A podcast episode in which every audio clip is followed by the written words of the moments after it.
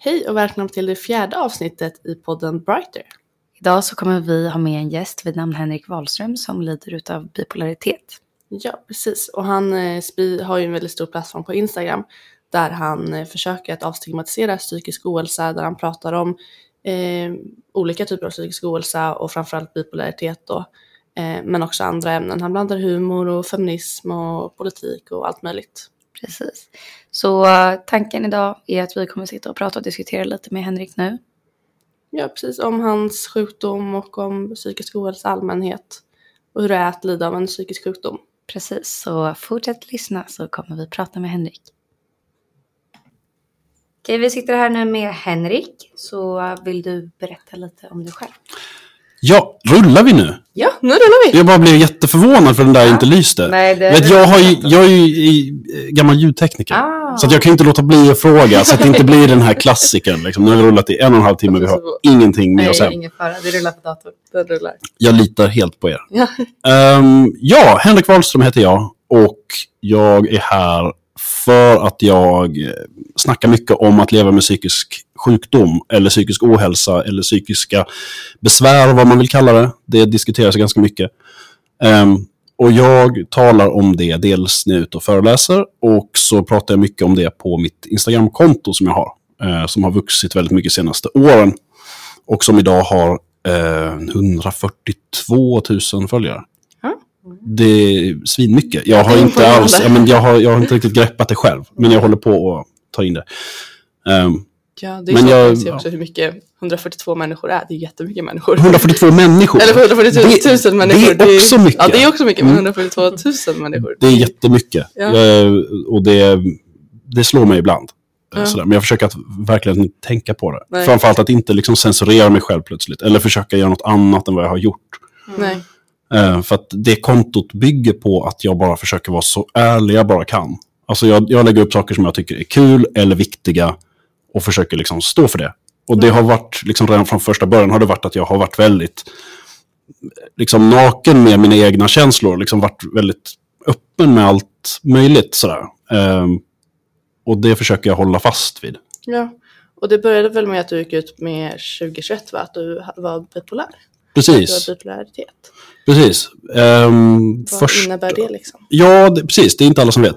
Alltså bipolär sjukdom är en, eh, en psykisk sjukdom som är kronisk, alltså den går aldrig över. Utan om man fått diagnosen, då, då man, man lever med det hela livet. Mm. Och behöver lära sig sätt att leva med det, för man kan liksom inte bota det.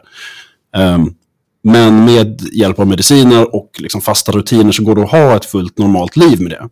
Ehm, men det innebär, det betyder, det som sjukdomen gör är att den större delen av livet spenderar de flesta bipolära personer i, liksom på ett mellanläge där man bara är precis som vem som helst. Men man skickas ner i depressioner, som är perioder där man mår skitdåligt och har en väldigt negativ syn på livet och man har väldigt lite energi och man har... Eh, kanske liksom, man, drar, man sluter sig. Liksom. Eh, men det som gör skillnaden eh, från en vanlig depression eh, är att vid bipolär sjukdom så finns även motsatsen till depression. Alltså man skickas upp i det som kallas för en mani eller en hypomani. Och då är det, det är precis som en, en, en upp och nervänd depression. Typ. Alltså att man har plötsligt mer energi än vad man någonsin annars har. Man har liksom en optimistisk omtolkning av omvärlden och har eh, liksom blivit jätteöppen och social istället. Alltså det blir precis tvärtom. Ehm, och det, det känns jättehärligt, men det kan bli farligt. Därför att det där kan liksom spåra ur så att man antingen tappar kontrollen, att det blir så, så maniskt att man inte längre kan klara sig själv. Nej. Men också att man kanske tappar omdömet. Att man plötsligt kanske köper jättedyra saker eller gör liksom grejer som förstör ens relationer. För att man liksom tror att man är på toppen av världen. Man är liksom... Ja, att, att liksom inga regler gäller än. Typ. Nej. Och det beror på hur högt det blir. För min del, det finns olika typer av bipolär sjukdom. Jag har typ två. Och det betyder att jag går upp i det här som kallas för hypomanier. Där livet känns bara tipptopp. Det går så jävla bra allting. Ja. Så att det är bara att köra på. Jag behöver inte äta, jag behöver inte sova, utan det är liksom bara, bara racea på. Eh, och allting går min väg. Men de som har typ 1, de kommer ännu högre upp i de här fullskaliga manierna. Och där blir det farligt, för det är då man tappar eh, bilden av sig själv helt och hållet. Liksom. Man kan börja tro att man är en annan person eller höra röster och sånt där. Och det, det behöver man nästan alltid vårdas på sjukhus för.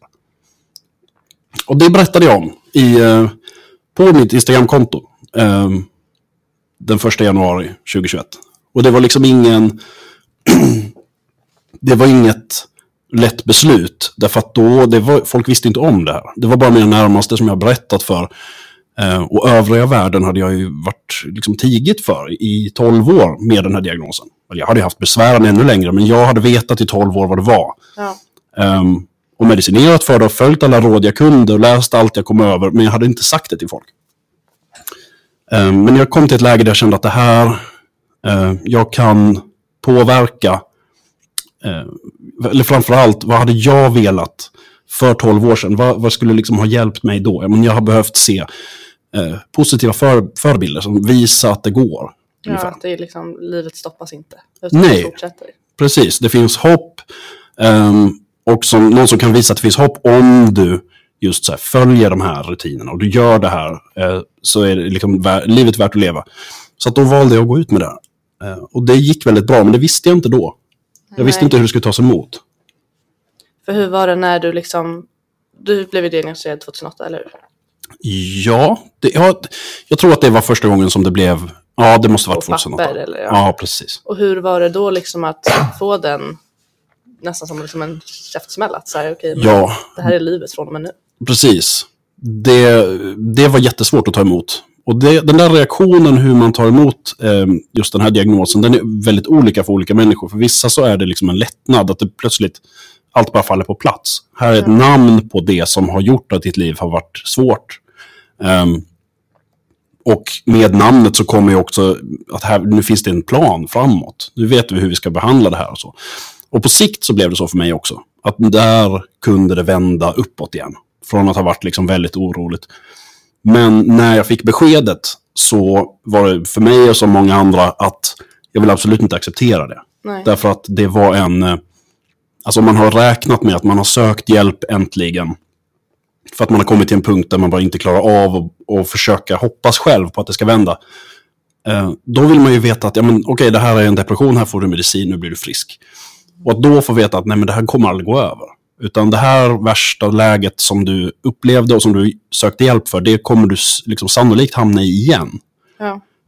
Och det är, det är jättetungt att ta in det, liksom, att nej, men okej, det här är någonting som jag måste anpassa mig efter jämt. Ehm, och det är väldigt många tyvärr som inte, som inte överlever den tiden. Från att man Nej. får beskedet till att man lär sig att leva med det. Därför att det känns för, eh, som en för stor uppgift. Ja, för att jag vet, det kan jag känna igen mig när jag blev diagnostiserad med diabetes, att jag var, jag var helt säker på att vi gick ju in för att det var ju någonting fel och så trodde vi att nu kommer jag få medicin eller opereras och sen kommer det vara över. Men så får, man istället en diagnos som kommer vara livet ut.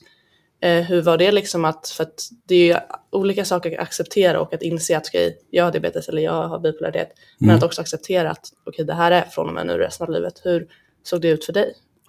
Ja, det, är, det är en jättebra eh, jämförelse. Ja, Därför det, det finns så mycket likheter med diabetes och, och bipolaritet. Att det är, vi, har båda, vi lever båda i varsin kropp som inte klarar av att producera alla de substanser som behövs Ja, för att vi ska hålla en jämn nivå. Och då behöver vi tillföra mediciner eh, och liksom hålla koll på våra nivåer för att det inte ska bli jättefarligt. Och det är ju samma sak. Ehm, men det här accepterandet, det var en sak att tro på läkarna. Det tog också tid för min del. Jag krävde liksom en second opinion och en tredje läkare som skulle kolla, för jag ville ju bara, ville ju bara få veta att det inte stämde. ja, Ehm, men sen att acceptera det, även när jag gick därifrån och sa okej, då är det väl så då. Så tog det ändå tid att acceptera allting som det medförde. ja, Att jag, okej då, jag har den här diagnosen på ett papper, men att därifrån till att, att acceptera att jag kommer inte kunna vara uppe efter midnatt resten av mitt liv i princip. Alltså jag måste ha fasta sömnrutiner som jag inte ruckar på. Eh, jag kommer liksom aldrig mer dricka alkohol. Jag kommer aldrig mer... Det, det fanns massa saker som var ett aldrig mer.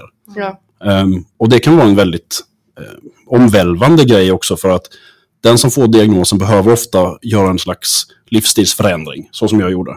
Ehm, och den livsstilsförändringen den kan ju handla om att man till exempel behöver byta en del av sitt umgänge. Liksom att man är van vid att umgås med folk som kanske dricker mycket ute varje helg. Och sen plötsligt så är det så att nej, men mitt sociala liv måste vara före midnatt. ja, Och då kanske det blir att men, då kanske man måste bryta med folk. Inte tvärt och medvetet, men man måste hitta andra sätt att umgås och sådär. ja. Eh, det är ju skittufft. Men det är värt det, därför att det, det är liksom livsfarligt att skita i det. Hur har dina vänner tagit att du är bipolär när de fick reda på att du har den sjukdomen? Ja, men de, de flesta som var nära vänner, de visste ju om det. För att då har det varit... Där har jag vågat berätta det. Eller känt att jag behövt berätta det. För att det var relevant i något sammanhang. Ehm, men det fanns ju väldigt mycket... Alltså alla mina kollegor visste ju inte om det här. Och min chef visste inte om det här. Och vissa släktingar. Och alltså, hela den, alla utom den närmaste kretsen visste inte om det. Eh, och responsen från dem har varit väldigt positiv. Ehm, och jag, jag vet faktiskt inte om jag har fått någon särskilt negativ, eller negativ eh, liksom, respons. Mer än att jag har liksom hatare på Instagram. Men de, de skulle hata på vad som helst. Ja. Så det spelar ingen roll. Jag hade kunnat komma ut som vad som helst och de hade tyckt att det var fel också. Ja. Men jag tror att alltså, om det är några bekanta som har tyckt illa om det här, då har inte jag märkt det. För då har de i så fall, det har de i så fall gjort genom att inte höra av sig. Så jag vet inte det. Nej. Men det, det, har inte varit, det har inte varit något stort problem därför det är också att jag har, jag har gjort den där eh, så att säga gallringen att jag umgås med folk som jag mår bra av att umgås med. Ehm, så att det blev inte det här att jag plötsligt ehm, var någon helt annan i deras ögon utan de flesta tyckte nog att ah, men det förklarar saker. Ehm, och att jag är ju fortfarande precis den jag var innan jag berättade det här. Precis. Det hade kanske varit en annan sak om jag berättade någonting som innebar att jag har ljugit om en massa grejer. Det var det inte. Jag har bara undvikit att berätta absolut hela sanningen. För hur var det att liksom ändra från att ha levt i den här hemligheten eller haft den här hemligheten till att helt plötsligt så vet hela världen, alltså flera tusentals människor. Ja, det, alltså det kändes ju jätteskönt att slippa ha det. Um, därför det här var någonting som också... Det var någonting som störde mig i att jag hade ett växande Instagramkonto. Jag hade väl kanske 50 000 följare när jag gick ut med det här. Och jättemånga av dem har frågat på frågestunder och annat. Så där, har du någon erfarenhet av psykisk ohälsa?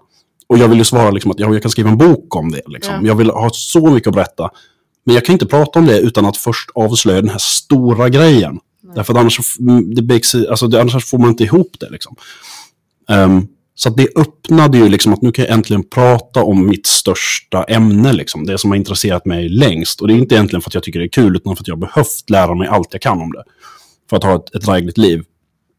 Så att det öppnade ju upp för liksom att jag plötsligt kunde liksom släppa ur mig massa åsikter och sådär.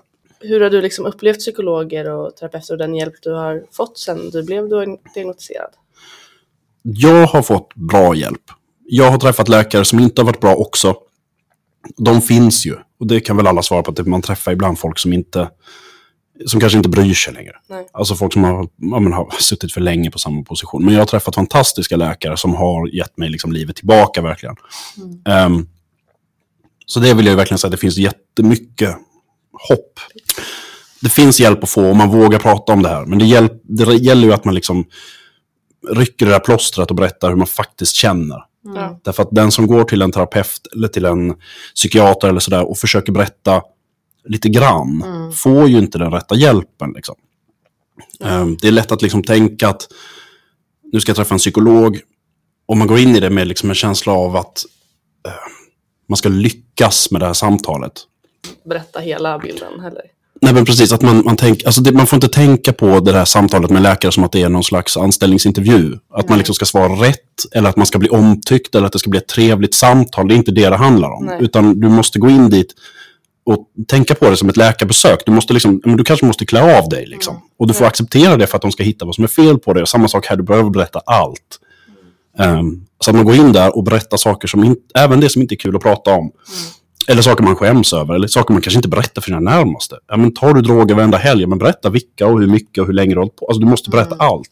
Annars kan man inte få den rätta hjälpen heller om de inte har den stora bilden. Precis, och det kan ju vara saker som är Ja, men som man skäms för, antingen att det är ett beteende eller tankar. Liksom. Alltså man säger så att jag tror att jag är smartast i hela världen. Liksom. Ja. Ja, men det är inte en tanke som är, de flesta tycker är särskilt charmig. Nej. Men den kan säga jättemycket av vad det är du lider av. Liksom. Ja. Mm, verkligen. Ja. Ja, ehm, just kring att vara kille och lida av psykisk ohälsa är ju väldigt mycket mer stigmatiserat än vad det är som tjej. Eh, hur har det varit för dig att leva med en psykisk sjukdom och psykisk ohälsa som kille? Även när du var yngre, men även nu. Ja, det där det är ju väldigt eh, tätt förknippat. Eh, den, alltså vi, vi alla, eh, killar och män, vi är påverkade av den här macho ja, jag är tillbaka med min skrapiga hals här. Så får det vara. Ja. Det är innehållet som räknas. Precis. Ja, men för oss killar och män som växer upp i Sverige och världen idag. Vi har ju alla alltså påverkade till någon del eller i olika, till olika del av den machokulturen som finns i samhället och hur som säger hur en man ska vara. Ehm, och den, den bilden säger ju att en man ska inte känna efter så noga och bita ihop och klara sig själv. Inte och visa känslor. inte visa känslor om det inte är att du är arg, kåt eller hungrig. Ja. Det är liksom de du liksom får visa. Um, vi omvandlar alla känslor till ilska gärna.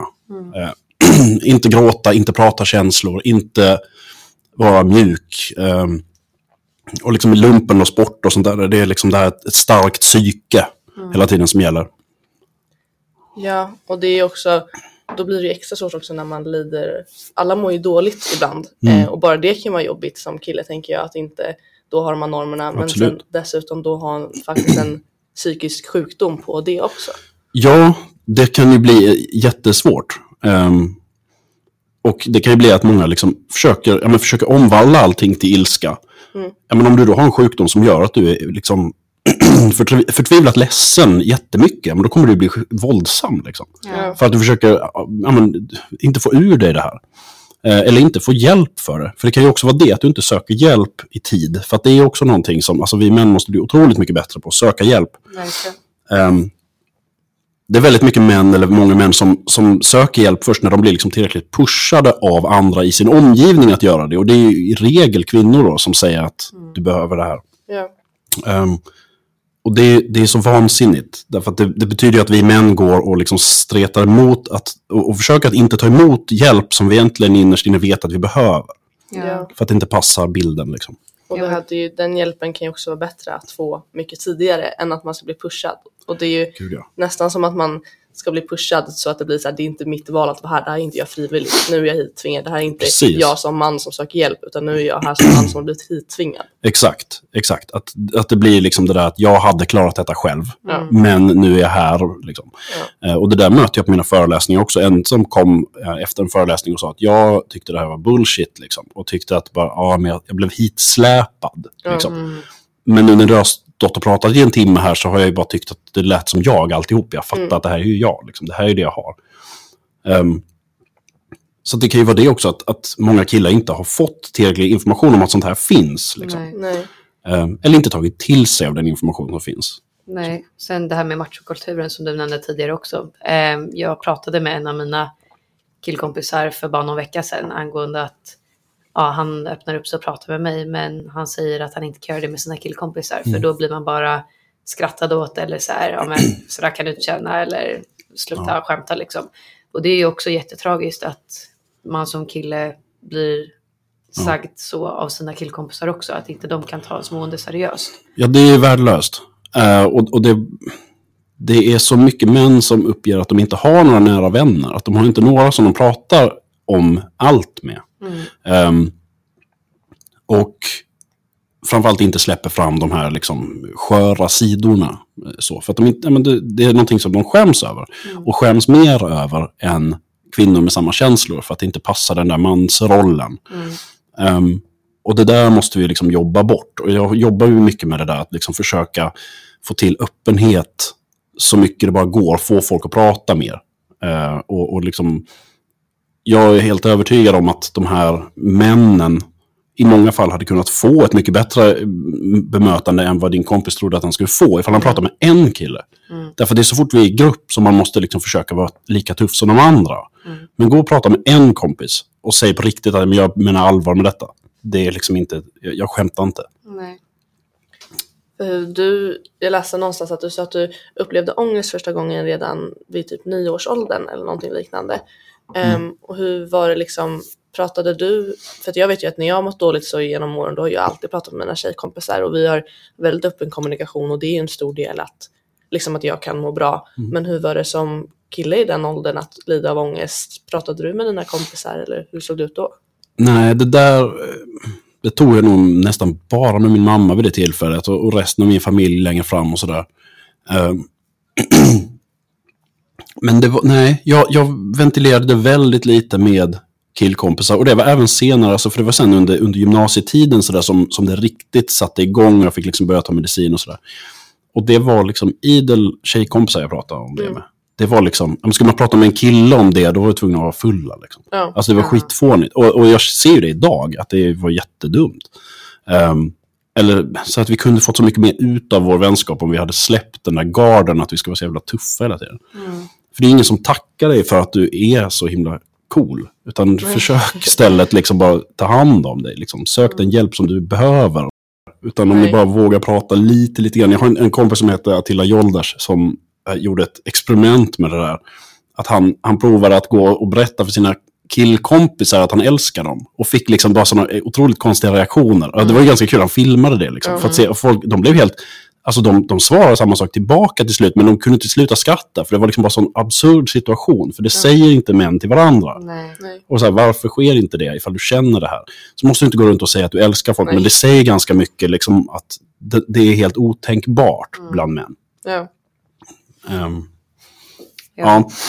Har du någon gång känt att du har varit väldigt ensam i ditt mående eller din sjukdom? Ja, absolut. Ehm, det har jag gjort. Och för att det är en sån speciell situation och det är så svårt att beskriva hur det känns och hur det fungerar. Så att det kan vara väldigt... Um, det kan kännas ensamt att man inte kan, inte kan förklara hur det, hur det upplevs och hur det känns. Eh, men jag jobbar på det där, att liksom försöka verkligen hitta liknelser och hitta sätt att försöka förklara. Jag gör det på mitt Instagramkonto också, att jag försöker liksom illustrera hur olika sådana här skov, alltså sjukdomsperioder kan kännas. Liksom. Genom liksom, bilder och filmer och sånt där. Försöka göra. Ehm, Ja, jag hörde någonstans, jag kommer inte ihåg vilken podd det var, men när du jämförde det med som att spela Super Mario. ja, Eh, precis. Hypomani. Ja. när man går upp i ett hypomaniskt skov så är det som när Super Mario tar en stjärna. Mm. Alltså att han blir odödlig. Och det blir sånt här glitterregn. Och musiken går igång liksom. Tun, tun, tun, tun, tun, tun, tun, Det är så här skitfett liksom. Och det, spelet blir jättelätt. För lätt. Jo. Det är bara att hålla inne framåt och så går det hur bra som helst. Ehm, men precis som i spelet så är det liksom kruxet med hypomani är att plötsligt så är den där odödligheten bara borta. Och då springer du in i nästa hinder och så blir du utslagen. Liksom. Ehm, för att man, det är en period då man inte känner att det finns några motgångar. Det behövs, man känner ingen hunger, man känner ingen trötthet och sådär. Så man bränner ut sig själv helt enkelt. Hur är det, kan man liksom känna av att man börjar närma sig en nedåtperiod eller kommer det bara helt plötsligt? Alltså det, det, det luriga med hypomanier är att de oftast bara stiger. Ja. Och med stigningen så minskar själv, eh, alltså sjukdomsinsikten Mm. och självkännedomen mer och mer. Så att när man liksom kommer tillräckligt högt så är man liksom övertygad om att man inte är sjuk längre. Nej. Alltså det, blir, det går väl bara bättre och bättre. Eh, så då slutar det ofta med att det liksom blir en tvärkrasch ner i en depression. Ehm, men vad jag jobbar med och liksom verkligen försöker leva efter det är att försöka bromsa det på väg upp tidigt. Liksom. Att Så hitta att de här tecknen. toppen. Jag, alltså jag, jag kan inte vänta tills jag är på toppen för då kan jag liksom inte avbryta det själv. Utan det gäller att bromsa det i tid. För det är liksom som att ha en, en cykel utan bromsar. Som liksom Mm. sticker iväg för nedförsbacke. Man måste hoppa av tidigt liksom. För att sen blir det för svårt. Men hur, eh, alltså hur gör man någonting sånt? För att jag tänker om man verkligen är på väg upp och man vet att okej men nu jag känner mig odödlig, det känns inte som att det finns några hinder. Då känns det också såhär, vad är det som stoppar dig från att fortsätta? Precis. Men det, där gäller det att jag har liksom en lista i huvudet på tidiga tecken hos mig själv. Saker som är tydliga eh, indikationer på att det här är ett uppvarvat jag. Liksom. Ehm, så att jag kan då, när en sån inträffar, försöka ha då liksom självdisciplinen att ta ett steg utanför mig själv och liksom säga, okej, hur kom det här till? Alltså det kan vara sådana enkla grejer som att jag, upp, jag märker att jag springer upp för en trappa. Bara, Okej, men varför sprang jag nu? Jag har inte bråttom, jag har bara sån spänst i stegen att jag inte kan låta bli. Ja. Och då måste jag säga stopp. Okej, nu ska jag se över så här. Har jag tagit mina mediciner som jag ska? Hur mycket parallella projekt har jag just nu? Ja. Hur mycket har jag stressat? Hur mycket har jag, har jag sovit ordentligt? Har jag ätit? Har jag tränat? Alla de där grejerna. Och många gånger då kan jag säga att äh, här har du gått ut för ett tag innan detta hände. Och nu måste jag bromsa, nu måste jag ställa in saker och sådär. Eh, och det kan, men det kan vara sådana grejer, springa i en trappa, att jag pratar snabbare än vanligt. Att någon säger till mig det, nu tycker jag du pratar... s-" För jag har ju, eftersom jag har gått ut med det här, så har jag ju kunnat be folk att så här, det här är tydliga tidiga tecken för mig. Ja. Så att hjälp mig att se det. Och det hände för en, en, något år sedan kanske, när det var en, en följare på Instagram som just skrev till mig att, så att men ni, du, har, du har bett oss att säga till om vi ser tidiga tecken. Ja. Ehm, så att nu gör jag det. Jag tycker att du pratar snabbare i den här videon än vad du brukar göra. Det var säkert inget annat. Hej då, tack för ett bra konto.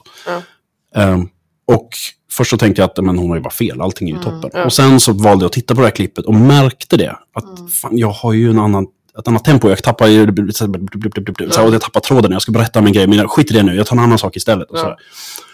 Ehm, och då märkte jag så att okej, ja just det. Jag är ju på min liksom, tredje grej idag som jag har planerat. Och sen så stack jag upp och tatuerade mig på eftermiddagen. Och sen så har jag liksom, det är bara full smockat. Och imorgon ska jag plötsligt ha ett möte med Bonnier för att skriva en bok, tänker jag. Alltså det är så här, bara, okej, nu, Ja. nu har jag den här självförtroendet och energin som inte är rimlig längre. Mm.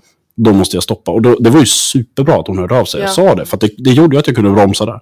Mm. Um, och likadant om jag är på väg neråt. Ja. När jag liksom tittar på skylten vid tunnelbanan och ser att det är två minuter till nästa avgång. Och jag tänker så här, hur ska jag orka vänta så länge? Liksom. Ja. Okej, det är ett tydligt tecken. Så här, här måste jag... Ja, men alltså det är också en grej jag tycker är likt med diabetesen, att jag kan vara så här, okej men jag har just nu tar jag insulin och jag, är jättekän- jag behöver knappt ta insulin. Jag kan äta och det funkar jättebra. Och då tänker jag framöver, okej men då behöver jag inte ta insulin till lunchen nu. Och då behöver jag inte göra det här. Det är lugnt nu. Men sen så kraschar det ju för att det är inte så det funkar. Mm. Det kan ju vara en period av att okej nu behöver jag inget insulin alls. Eller jag behöver halvera den dosen. Och sen så helt plötsligt så märker jag av själv att jag ser ju på blodsockermätaren att det funkar inte längre. Det fungerade de där fem dagarna. Men nu fungerar Nu inte det. gå utför. Ja, precis.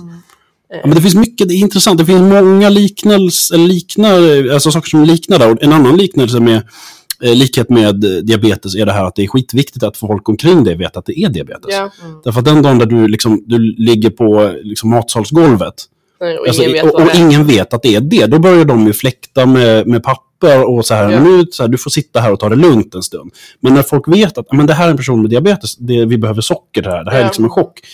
På precis samma sätt så är det liksom med att om folk vet att om den här personen är bipolär, Ja. eller har en bipolär sjukdom, föredrar en del att säga, då märker de liksom att okej, men den här personen som plötsligt har liksom shoppat en helt ny klädkollektion liksom, till nästa dag på jobbet och är jätteivrig. Okej, vi- eftersom personen har den här diagnosen så kan vi hjälpa till här.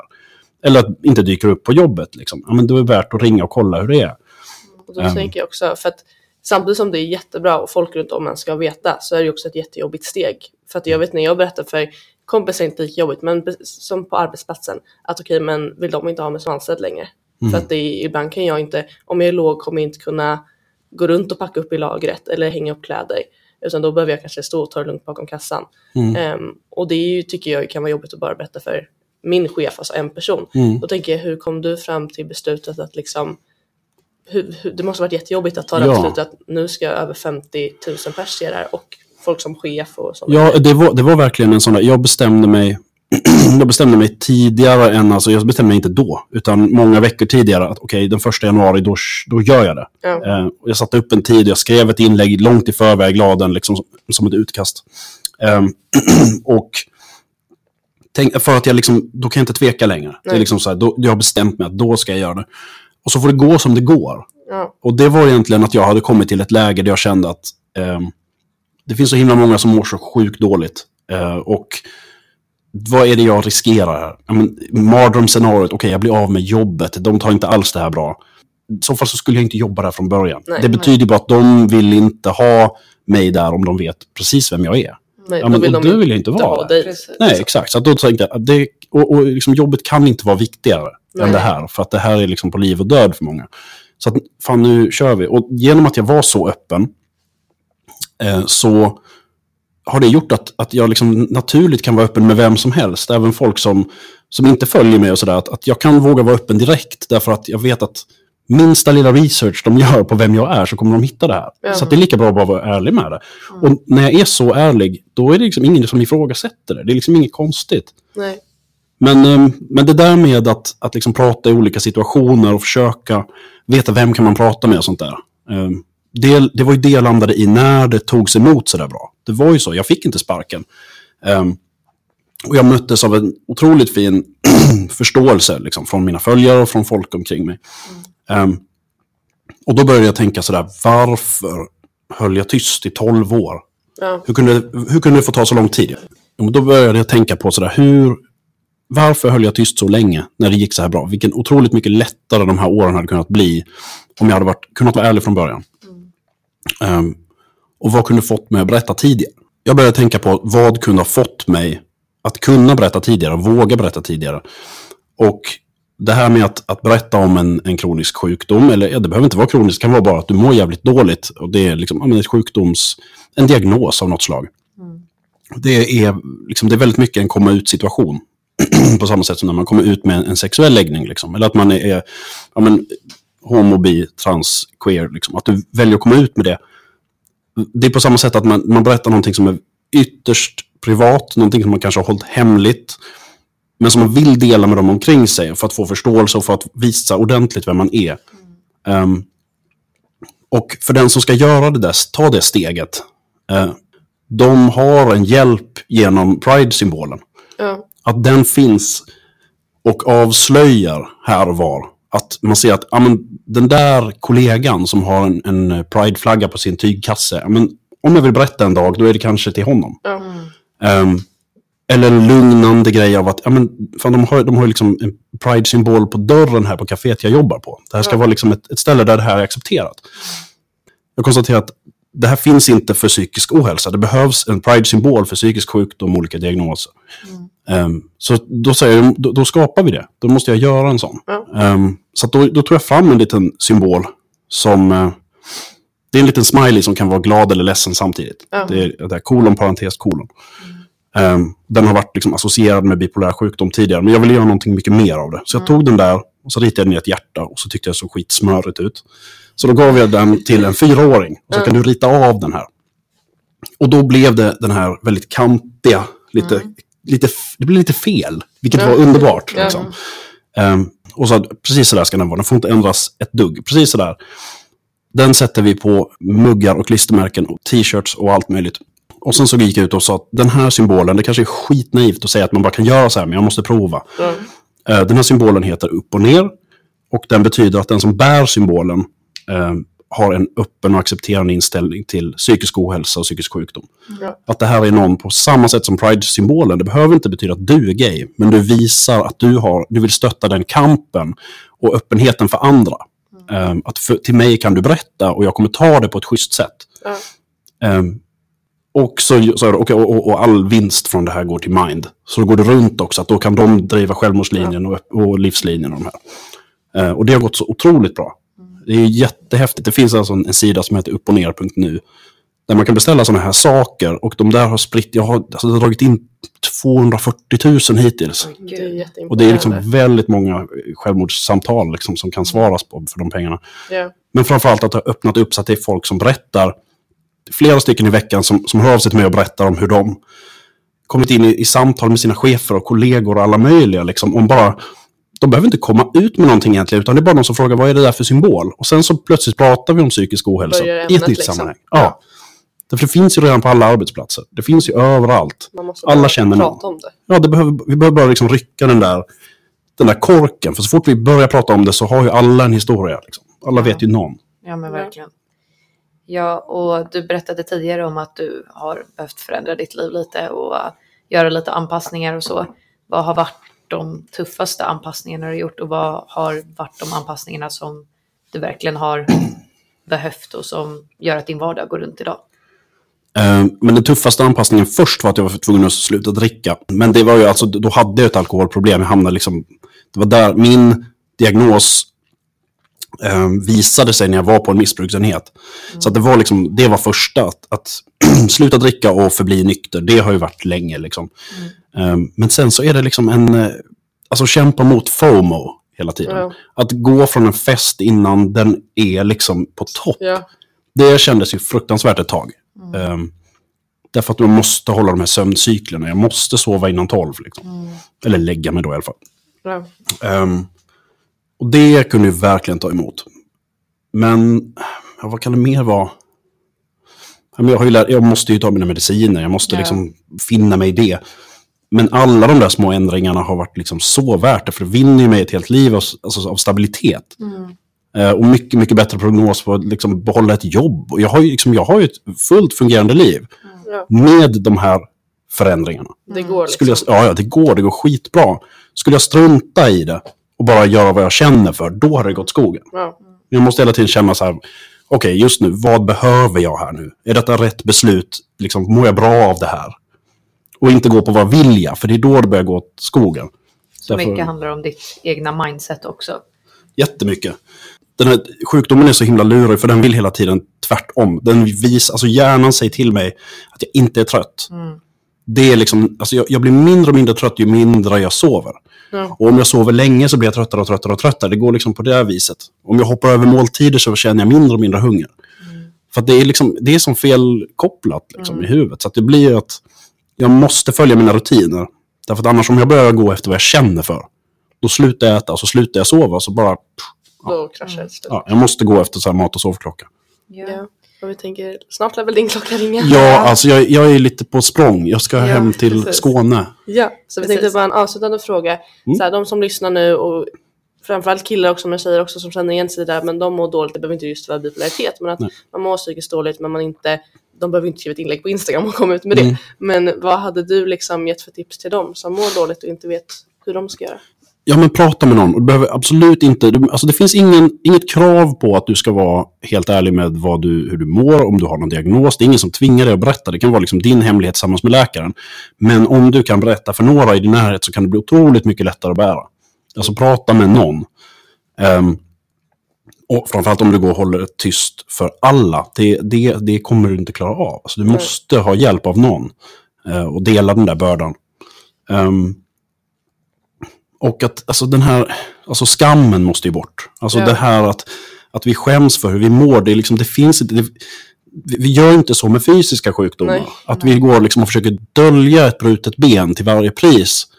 Därför att det skulle säga någonting om att du var en sämre person. Men det är ju inte så. Det är helt, alltså psykisk ohälsa drabbar alla, båda kön och av alla åldrar och ekonomiska liksom, faktorer. Ja. Allting, det, liksom, det drabbar vem som helst. Ingen helt orättvist. Liksom. Mm. Så att du har ju inte förtjänat det du får. Och, och av, av samma anledning så har du, liksom, du har ingen an- anledning att skämmas för det. För du, du, ligger inte, du, har, du orsak, har inte orsakat det själv. Nej. Så var öppen med vad du känner. ehm, för det är liksom bästa sättet att få hjälp. Antingen av en läkare eller bara förståelse från någon omkring dig. Mm. För det måste inte vara någon, en kronisk psykisk sjukdom. Det kan vara bara att du har, du liksom, du har ångest eller har svårt att sova eller någonting. Men släpp in folk på livet. Liksom. Våga berätta lite mer. Ja. Ja, tack så jättemycket för din medverkan och för att Ja, du ville verkligen. komma hit. Ja. Jätteschysst verkligen. Ja. Ja, det var ju Eh, kul. Ja, och uh, superhärligt att du är öppen med din sjukdom och Mm. mående överlag. Så gå in på Henriks Instagram. ja, precis. Vi Där heter du- Just det, Henrik Wahlström. Precis.